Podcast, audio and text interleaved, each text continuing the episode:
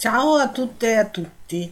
Eh, inizio con la traduzione dell'ultimo report che ha mandato la comunità di pace eh, ieri, insomma io l'ho letto ieri mattina presto. Eh, di fronte alla forza della ragione nessun argomento vale. Le strategie di sterminio contro la nostra comunità di pace di San José de Apartadò non cessano. Giorno dopo giorno nuove forme di repressione vengono progettate contro il nostro processo comunitario. Ci annunciano continuamente la spinta finale, virgolettato, contro il nostro processo di vita, una spinta che eh, si è definita nelle varie menti che non vedono nel nostro progetto di vita la possibilità di sviluppare i loro piani meschini. I fatti nuovi che lasciamo alla considerazione eh, dell'umanità e della storia sono i seguenti.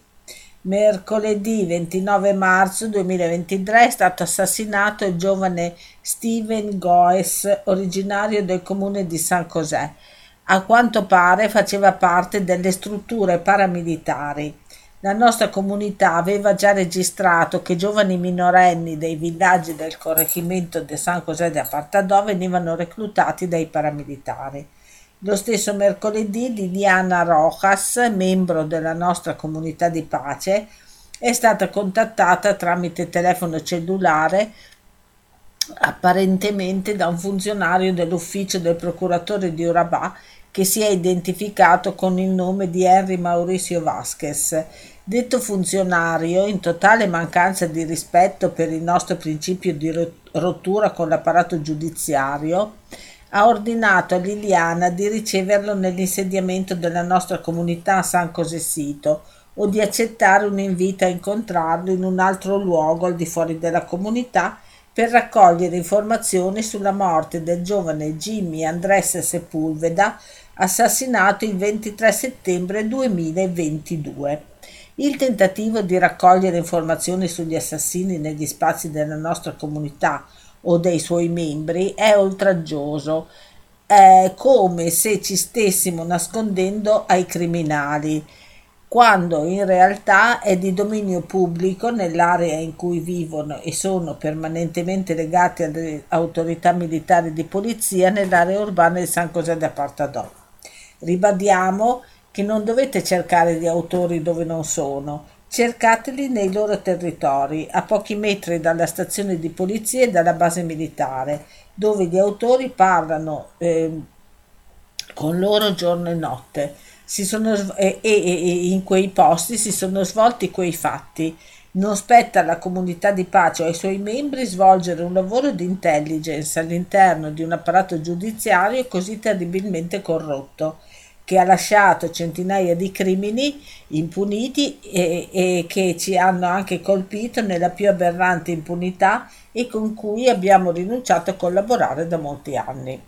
Giovedì 30 marzo 2023, ancora una volta Liliana Rojas, un membro della nostra comunità, ha ricevuto un'altra chiamata da qualcuno che si identificava ancora come Henry Mauricio Vasquez che affermava di far parte dell'ufficio del procuratore di Urabá. In questa seconda chiamata, ancora una volta, ha ordinato a Liliana di rispondere alla richiesta che era disponibile ad entrare nell'insediamento di San José Sito, eh, il centro della nostra comunità di pace. Rifiutiamo questo tentativo di coinvolgimento nel conflitto soprattutto da parte di qualcuno che manifesti intenzioni e interessi a voler entrare nei nostri spazi privati. Negli ultimi giorni di marzo 2023 diversi contadini si sono avvicinati alla nostra comunità per informarci delle condizioni in cui i funzionari dell'unità per la restituzione delle terre di Urabá stanno portando avanti i processi di richiesta di restituzione delle terre. La nostra comunità ha potuto verificare il modo in cui i funzionari svolgono, svolgono l'attività di raccolta di informazioni davanti a detti immobili, che è frammentario e funzionale agli interessi di persone estranee alle vittime che hanno subito la crudeltà della violenza e hanno rischiato la loro integrità e eh, quella delle loro famiglie, compresa la loro stessa vita quando difendono i loro averi. Eh, apro una parentesi, io ho assistito, abbiamo assistito all'ultima udienza dell'unità di restituzione di terra e il primo giugno ce ne sarà un'altra a cui ci hanno invitato e penso io l'ascolterò.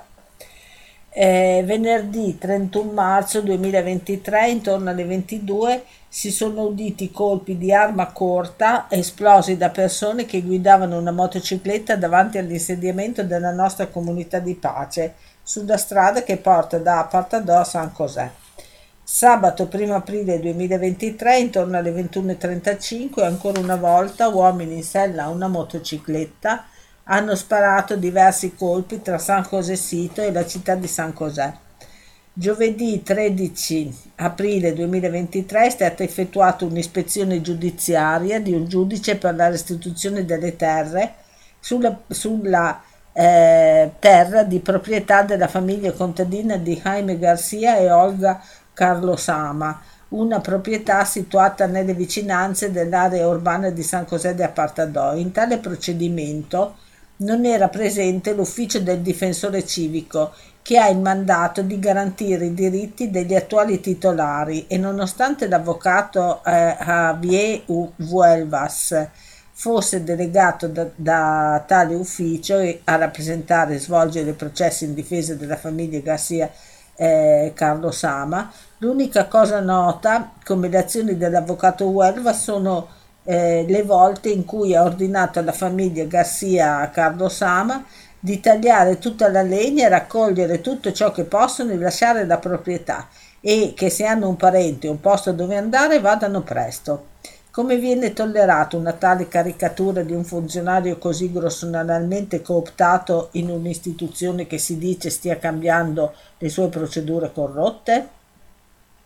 Negli ultimi giorni di aprile 2023 c'è stato un forte movimento di noti paramilitari che si sono mobilitati in bicicletta e in motocicletta, scusate, lungo la strada che da Partatò porta a San José. Venerdì 28 aprile, intorno alle 23.20, due soggetti in abito scuro sono entrati nell'insediamento di San José Sito per 15 minuti. Successivamente sono fuggiti sulla strada per Apartadò.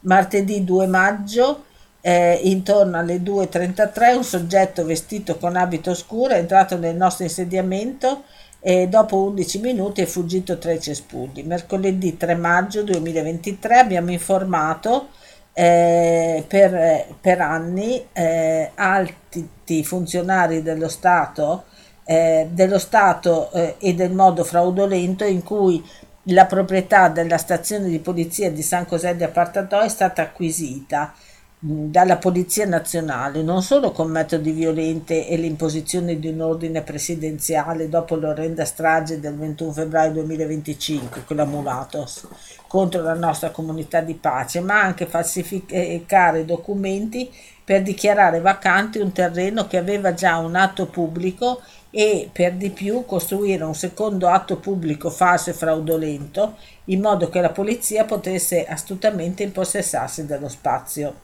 Giovedì 4 maggio 2023 la nostra comunità è stata informata che è in preparazione un piano per invadere nuovamente una delle proprietà comunitarie eh, di proprietà della comunità di pace, in questo caso la proprietà Las Delicias, situata, situata, situata scusate, nella vereda La Esperanza del correggimento di San José de Apartadó.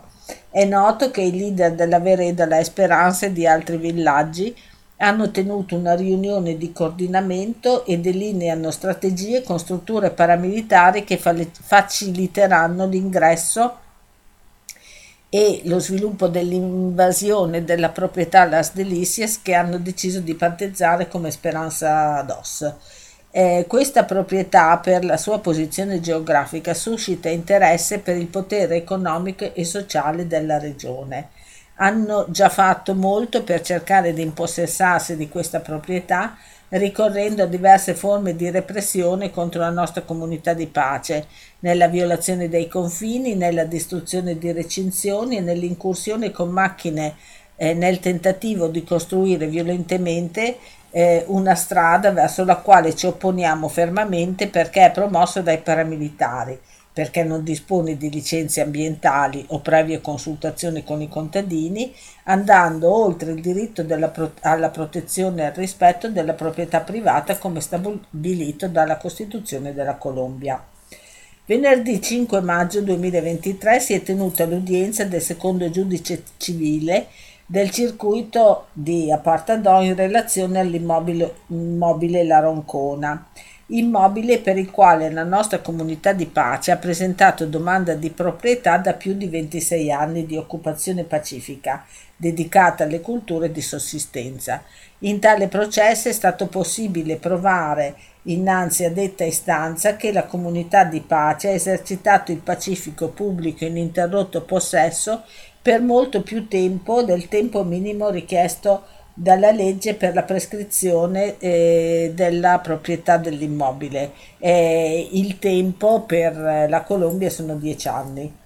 Eh, martedì 9 maggio 2023, durante le ore diurne nel villaggio di Arena Salta, sono stati visti diversi paramilitari, tra cui un noto comandante della zona che aveva abiti scuri armi e radio di comunicazione. Lì sono entrati nella nostra comunità spazio di vita e lavoro eh, in Arena Saltas. Lunedì 15 maggio, durante le ore diurne, la nostra comunità di pace è stata informata di una serie di violazioni della proprietà privata da parte della forza pubblica contro i contadini del villaggio di Arenas del correggimento di San José de Partadò. A quanto pare dallo scorso 29 aprile i militari si accampano ed entrano nelle case senza alcun consenso, che poi risultano saccheggiate.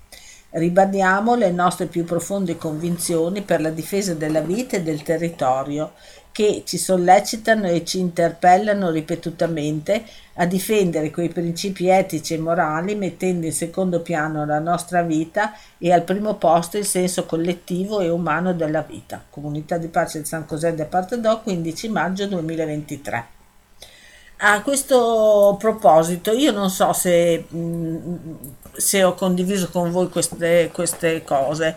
Eh, quando eh, ho, eh, quando eh, ho eh, ascoltato tutta la, l'udienza eh, che è durata 12 ore, dalle 4 di, di pomeriggio alle 4 del mattino, eh, alcune settimane fa, ehm, come vi, vi, ho detto, il giudice ha, ha deciso per insomma, la, affinché la comunità di pace mantenga eh, la Roncona perché da 26 anni l'ha tenuta, eh, l'ha coltivata in modo ininterrotto e secondo la legislazione eh, colombiana ci vogliono 10 anni eh, di eh, coltivazione ininterrotta e comunque avevano i documenti di proprietà. Allora c'era eh, l'avvocata della famiglia che vuole eh, prendere questa terra che è la famiglia Jaramillo, una famiglia potente, ricca, eh, senza scrupoli eh, e eh, si, si, vedeva anche per chi non capiva una parola, ad esempio mh, Emilio l'ha capito subito, eh, che eh, questa, questa, donna ehm, cercava in tutti i modi di dimostrare che la comunità di pace non, ehm, insomma, ehm, non merita questa terra, deve andarsene, eccetera, con grande protervia. Ehm, e ehm, ad esempio, mh, mm, ehm, tanto per dimostrare quanto eh, non so, lo stato di diritto per queste persone ricche e potenti valga, eh, la comunità di pace aveva portato come a supporto insomma, della, della propria richiesta eh, la ex sindaca di eh, San José de Apartadó che adesso fa parte della Corte Costituzionale colombiana eh, la quale eh, insomma, ha detto Gloria Quartas si chiama eh, che è sempre stata tuttora vicina alla comunità di pace eh, che ha detto insomma, che lei mh, mm, si, eh, ha ancora eh, il, mh, mm, insomma, la coscienza che le rimorde perché quando era sindaca non ha potuto fare eh, molto per la comunità di pace. Eh, allora eh, insomma lo, lo, fa come privata cittadina ed è stata eh, molto contenta di eh, portare la sua esperienza. Allora, la, ehm, la, parte avversa, questa sindaca, eh, questa avvocata, eh, ha portato a, a, a favore eh, della famiglia Caramiglio un, un delinquente eh, ovvero un ex eh, combattente delle FARC che adesso eh, è stato ehm, insomma eh, fa parte dell'esercito del battaglione 17 eh, quello che eh, usa quasi quotidianamente violenze nei confronti della comunità che Ehm, dunque, ehm, anche lui forse pensava di essere sopra la legge, eh, si è rifiutato di far vedere la carta d'identità eh, perché eh, sì, eh, tutti quelli che testimoniano un processo lo devono fare, devono dare le proprie generalità, il telefono, eh, che cosa fanno, come si chiama, e lui si è rifiutato. Eh, allora, insomma, l'avvocato ha cercato di dire che comunque ehm, eh, è arrivato in tutta fretta, si è dimenticato a casa i documenti, una storia e quell'altra, e poi comunque il giudice gli ha dato una multa pari per quello che ho capito, ma così, eh, di, eh, due, de, de, dello stipendio di due mesi eh, che deve versare come multa. Vabbè, allora questa donna, eh, cioè queste, tutto questo, queste chiacchiere, e mi scuso se mi sono dilungata, però per dimostrare che eh, lo Stato di diritto secondo me è una pia illusione in Colombia. Allora, eh, questa avvocata alcuni giorni fa, eh, l'avvocata della famiglia, eh, ha eh, chiesto al giudice una revisione del processo perché eh, dice che quei 30 internazionali che eravamo noi eh, collegati, eh, che, che, è per legge che eh, i dibattimenti devono essere pubblici, quindi eh, senza, eravamo senza audio, senza video, non abbiamo aperto bocca, abbiamo solo ascoltato hanno eh, condizionato il giudice eh, e anzi eh, questo accompagnamento internazionale che è eh, di poco tempo prima è stato fatto ad hoc. Allora, in questi giorni abbiamo raccolto tutte le testimonianze eh, per dimostrare che questo accompagnamento internazionale esiste da quando esiste la comunità di pace pressappoco o comunque esiste da 10-20 anni fa eh, per eh, insomma cercare di, di dimostrare che questa, questa avvocata dice delle corbellerie. Eh, andiamo avanti. Eh, andiamo avanti con il report eh, eh, di aprile di Operazione Colomba eh, riguardante la Colombia. Nel mese di aprile è uscita sul quotidiano L'Espectador un'intervista al sacerdote gesuita Javier Giraldo, noto per la sua costante attività in difesa dei diritti umani, che riassume la situazione vissuta attualmente dal paese. L'articolo tocca diversi temi e accadimenti, ora al centro dell'attenzione in Colombia, il dominio territoriale del gruppo armato illegale AGC o Clan del Golfo, quello che è anche nella, cioè che minaccia la comunità di pace, in particolare nella regione dell'Urabà dopo la smobilitazione della guerriglia delle FARC-EP. I negoziati di pace in corso tra governo e guerriglia delle LN il nar- narcotraffico e i mass media, problemi enormi per un paese afflitto da tante ingiustizie, violenza e corruzione. A fine mese è uscito il report annuale Frontline Defender situa- sulla situazione dei difensori dei diritti umani a rischio in tutto il mondo. In Colombia anche nel 2022 si sono verificati il 46% degli omicidi totali le persone che lavorano per i diritti della terra, delle popolazioni indigene e dell'ambiente sono stati i bersagli più colpiti rappresentando, quasi la metà delle uccisioni totali. Il terzo ciclo dei dialoghi di pace tra governo nazionale e DLN è stato posticipato dal 27 aprile al 2 maggio, sempre alla Havana, Cuba. Tra i punti in agenda fondamentale è il cessate il fuoco bilaterale. L'Estado Major Centrale MC, un gruppo della dissidenza delle FARC-EP costituito dai vecchi membri delle FARC-EP che hanno rifiutato l'accordo di pace del 2016, ha annunciato domenica 16 aprile di essere pronto per il dialogo con il governo e le trattative di pace. All'interno della giurisdizione speciale per la pace, HEP, si sta svolgendo il processo riguardante le relazioni dell'impresa transnazionale Drummond con il paramilitarismo. È un ex paramilitare a segnalare all'ex organo direttivo della Drummond di essere responsabile di omicidi di sindacalisti. Eh, in risposta Drummond ha inviato a fine mese sette carte alla HEP in difesa del proprio eh, direttivo. In Italia già nel 2014 si parlava delle politiche ambientali e delle accuse per le violazioni dei diritti umani riguardante l'impresa statunitense, in quanto la Drummond e la Prodeco erano all'epoca rispettivamente secondo e terzo produttore da cui Enel si riforniva. A questo proposito la pubblicazione Profondo Nero di Recommon è la sintesi di un'inchiesta approfondita sulla rotta del carbone dalla Colombia all'Italia, nonché un prezioso strumento di denuncia di un modello, quello estrattivista, che provoca disastri ovunque venga promosso. Condivisione, lavoro e novità sui volontari. Il mese di aprile ha visto Operazione Colomba impegnata in vari accompagnamenti alla comunità di pace.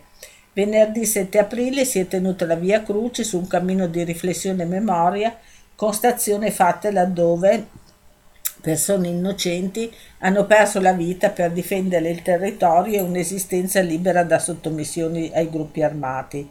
A fine mese la rete europea di solidarietà con la comunità di pace, eh, noi, ha inviato, eh, l'aggiungo io, ha inviato una carta al Presidente della Repubblica Petro menzionando i rischi costanti che la stessa ancora corre dopo 26 anni di resistenza pacifica e sottolineando l'immenso valore che rappresenta nel difendere in maniera non violenta i propri principi. La comunità continua ad essere un esempio mondiale di costruzione della pace, difesa della vita e del territorio, oggi sotto minaccia a causa dei grandi interessi economici che gravitano nella nostra, eh, sulla propria terra e eh, di una legge per le vittime 1448-2011 che spesso promuove la rivendita dei terreni anziché una giusta riforma agraria.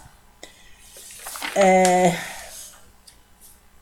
vabbè, ehm, eh, una breve notizia sulla Turchia perché mi immagino che la settimana prossima, quella dopo ancora, ne parleremo ampiamente perché ci sarà il ballottaggio. Turchia si sono concluse le operazioni di spoglio delle schede per le elezioni presidenziali e politiche e il risultato definitivo conferma il ricorso al ballottaggio tra Erdogan e Kilik Daroglu il 28 maggio.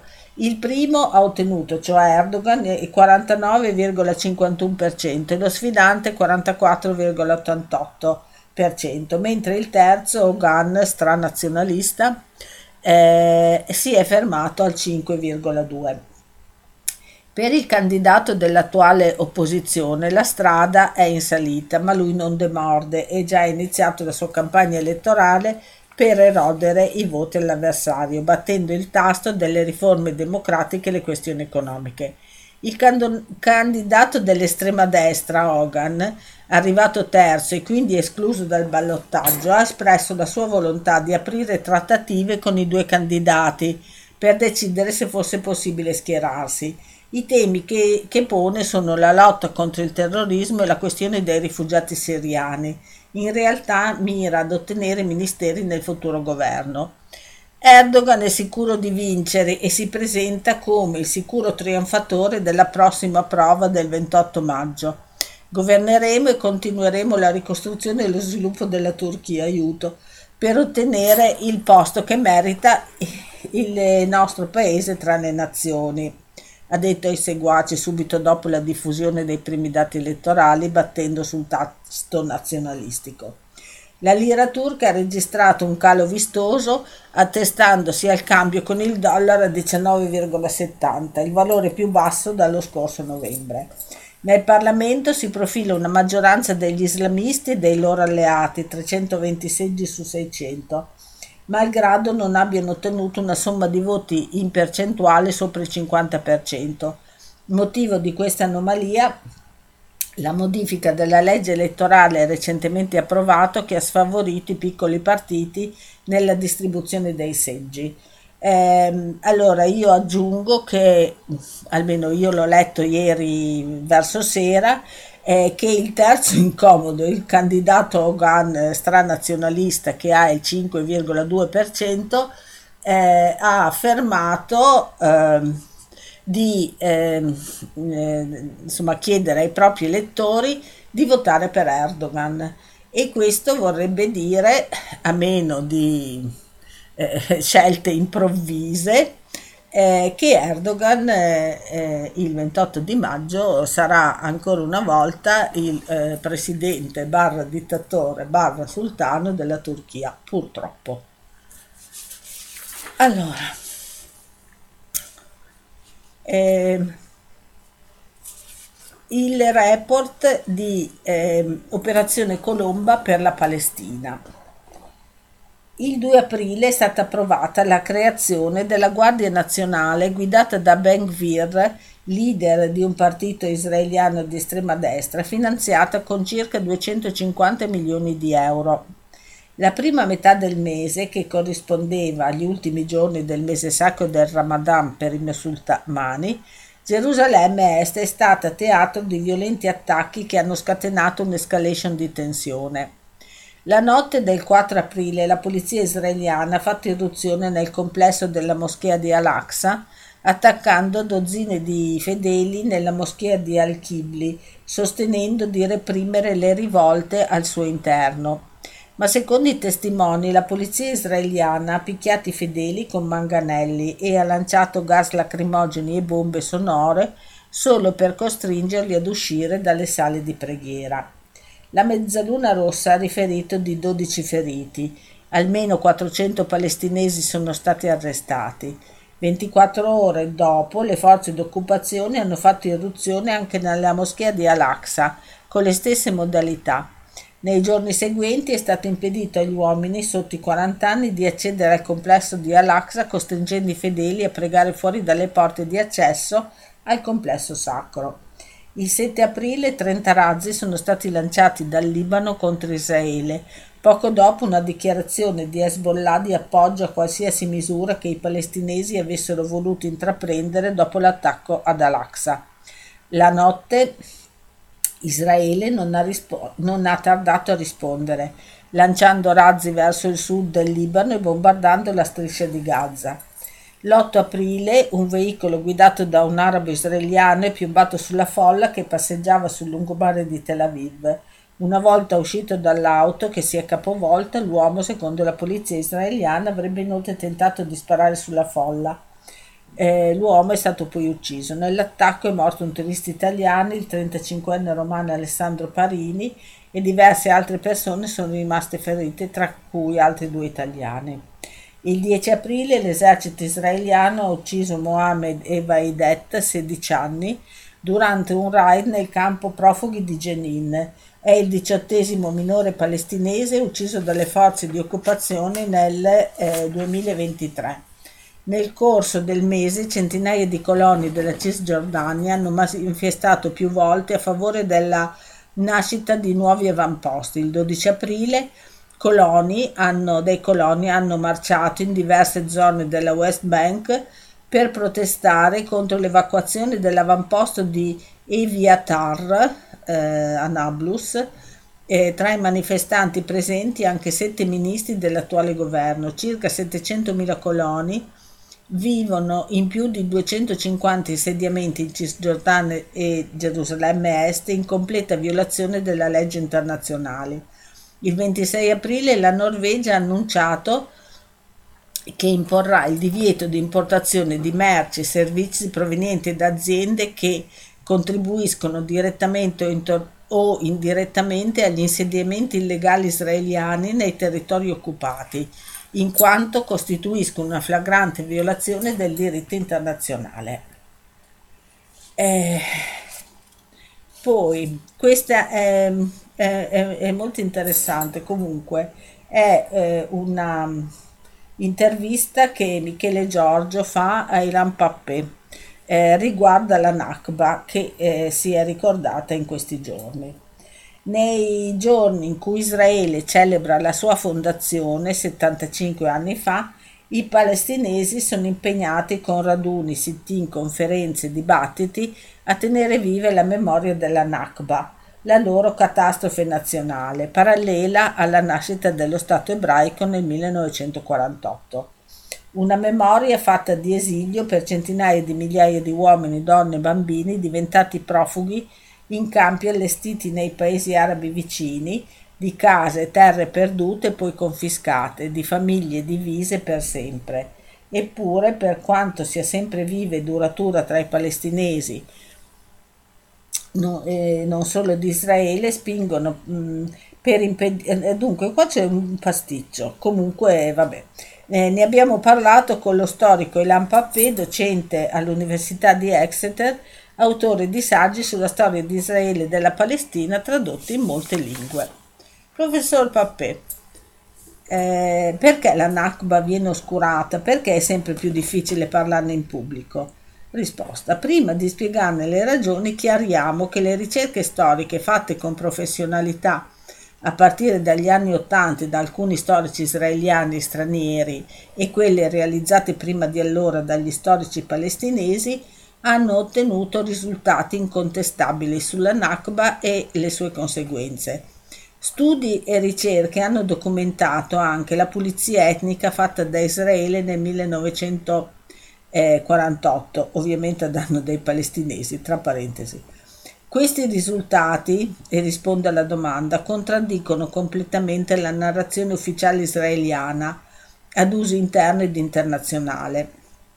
Mi riferisco alla versione che vuole l'esercito più morale del mondo, impegnato nel 1948 a difendere Israele contro l'intero mondo arabo, alla tesi secondo cui gli arabi avrebbero chiesto ai palestinesi di abbandonare la loro terra mentre gli israeliani avevano chiesto loro di rimanere e all'idea che Israele non ha avuto alcuna responsabilità nelle vicende del 48 di cui sono stati vittimi i palestinesi. In sostanza, per questa narrazione non c'è stata la Nakba.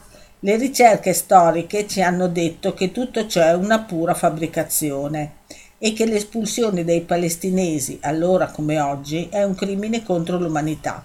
La preoccupazione delle autorità israeliane è che, diffondendo, discutendo e analizzando gli esiti degli studi fatti dagli storici, si ponga una questione morale sulla fondazione dello Stato di Israele. Se si comincia con questi interrogativi, si arriva a sollevare una questione morale sull'intera impresa sionista in Palestina e a chiedersi perché il mondo ha permesso l'espulsione dei palestinesi. Come spiega l'atteggiamento di varie istituzioni internazionali, nonché di governi e partiti politici occidentali di ferma opposizione, oggi più che in passato al riconoscimento della Nakba? Credo che tutte queste parti internazionali occidentali non intendano entrare in conflitto con Israele ed esporsi al rischio di accuse di antisemitismo che sempre più spesso sono rivolti a chi critica e solleva dubbi. Vanno considerati inoltre i rapporti economici, le vendite di armi, le relazioni di sicurezza con Israele. Quindi è molto più semplice ignorare la Nakba, zittire i palestinesi e negare la loro narrazione oltre che le loro aspirazioni. Allo stesso tempo la società civile occidentale è sempre più consapevole della Nakba e di quanto accade oggi nei territori palestinesi occupati e si aspetta che i governi adottino delle politiche concrete contro la negazione dei diritti e di condanna di abusi e violazioni. A livello accademico, qual è oggi la consapevolezza della Nakba? In termini generali si osserva da tempo un progresso un po' ovunque. Tante università importanti negli USA, nella, in Gran Bretagna, nell'ambito di corsi e studi e seminari su Israele e palestinesi hanno svolto ricerche sulla Nakba in modo corretto e professionale. Questo vale anche per l'Italia, la Spagna e la Scandinavia. All'Istituto Orientale di Napoli, ad esempio, ho apprezzato l'accuratezza del programma di studi su questi temi. Non mancano però all'interno delle università le attività di docenti che cercano di boicottare questi lavori ed imporre la versione tradizionale degli avvenimenti del 48, pur sapendo che contraddice la storia accertata in modo professionale dai loro colleghi. Da questo punto di vista penso che Francia e Germania siano i paesi più problematici. Come giudica la linea fortemente pro-Israele dei partiti di destra che oggi co- governano in eh, diversi paesi europei? Per questi partiti accettare la narrazione ufficiale del 48 e la versione di Israele di quanto accade oggi vuol dire lavare e rendere bianco il proprio passato nero. Impressiona come alcuni di questi partiti, che erano antisemiti e hanno sostenuto persino por- partecipato al genocidio degli ebrei, siano oggi più accaniti sostenitori di Israele più hanno collaborato con il nazismo e più appoggiano le politiche di Israele nei confronti dei palestinesi. Questi partiti, peraltro, sono islamofobici e per Israele è facile convincerli che non sta impedendo a un popolo di liberarsi dall'occupazione militare e che invece sta combattendo contro organizzazioni islamiche fanatiche. Israele ha festeggiato qualche settimana fa, sulla base del calendario ebraico, il suo 75 compleanno, mentre è nel pieno di una frattura interna alla sua maggioranza ebraica a causa della riforma giudiziaria avviata dal governo Netanyahu. Come legge, le manifestazioni di massa a difesa della separazione dei poteri e della Corte Suprema che vanno avanti da mesi. Eh, è in atto uno scontro tra due modelli di nazionalismo. La differenza è questa. Il primo, quello che porta avanti eh, la, le proteste contro la riforma giudiziaria, vuole conservare il modello sostanzialmente laico fondato su ciò che definisce una democrazia ebraica precedente alla nascita avvenuta alla fine dello scorso anno dal governo di destra estrema ora in carica. I suoi sostenitori accettano solo la bandiera israeliana alle manifestazioni per affermare il carattere nazionalista della protesta contro il governo.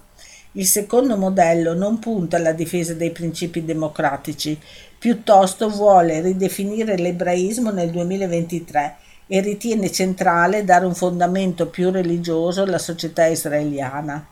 Entrambi però non mettono in discussione in alcun modo l'apartheid che viene praticato contro i palestinesi sotto occupazione militare e quelli con cittadinanza israeliana, seguendo, come i media hanno riferito sino ad oggi, della spaccatura in atto in Israele, sono sorpreso che tanti giornalisti stranieri, anche quelli più esperti, non abbiano colto questi elementi politici ed ideologici tanto evidenti.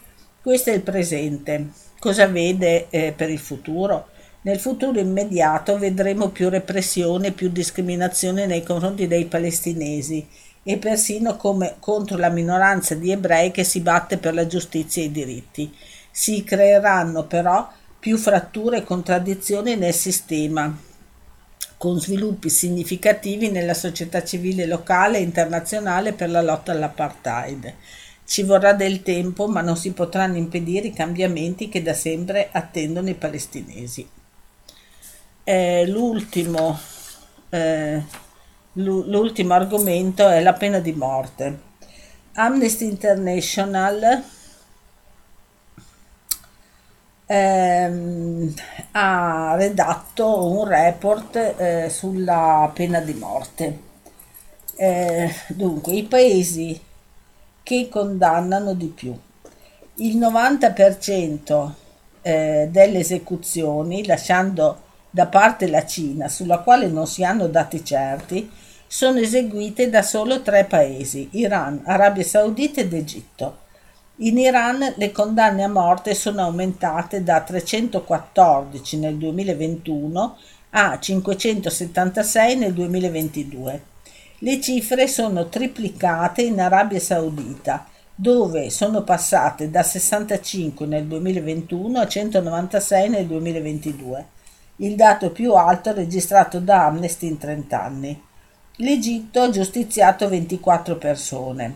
I paesi del Medio Oriente e del Nord Africa hanno violato il diritto internazionale, aumentando il numero di esecuzioni nel 2022 con evidente disprezzo della vita umana, denuncia Agnès Callamard, segretario generale di Amnesty.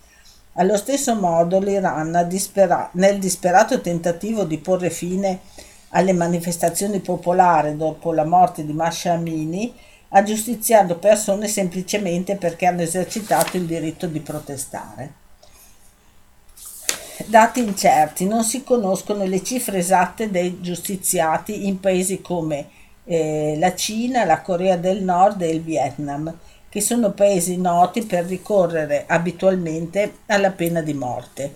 Questo significa che la cifra globale reale delle persone condannate è molto più alta di quella denunciata da Amnesty ma per quanto incerte possono essere le cifre, secondo l'organizzazione la Cina resta lo Stato più duro nell'applicazione della condanna capitale, precedendo l'Iran, l'Arabia Saudita, l'Egitto e gli Stati Uniti.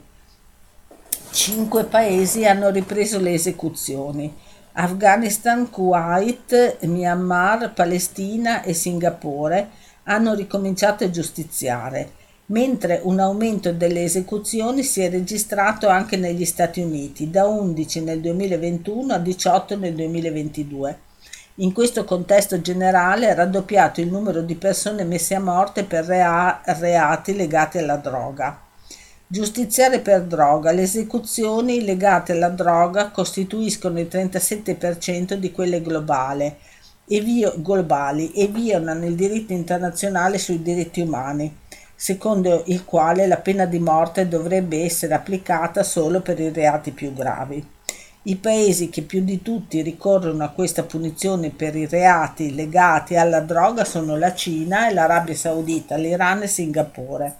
Secondo Amnesty è probabile che anche il Vietnam condanni a morte per reati connessi alla droga, ma al momento i dati sono un segreto di Stato. Povertà e pena capitale. Agnès Callamar sottolinea che spesso sono le persone provenienti da ambienti svantaggiati ad essere colpite in modo sproporzionato da questa punizione inumana. Per Amnesty le Nazioni Unite dovrebbero aumentare la pressione sui paesi responsabili di queste palesi violazioni dei diritti umani. L'ultimo dato riguarda le sentenze di condanna a morte i, eh, che invece hanno registrato un, un lievissimo calo, passando da 2052 nel 2021 a 2016 nel 2022. La speranza dei paesi abolizionisti. In questo scenario cupo, un barlume di speranza è arrivato da sei paesi che hanno abolito la pena di morte in tutto o in parte. Kazakistan, Papua Nuova Guinea, Sierra Leone, Repubblica Centroafricana hanno abolito la pena capitale per tutti i reati mentre Guinea Equatoriale e Zambia solo per i reati ordinari. A dicembre 2022 112 paesi hanno eliminato le esecuzioni per tutti i reati e 9 paesi solo per quelli ordinari.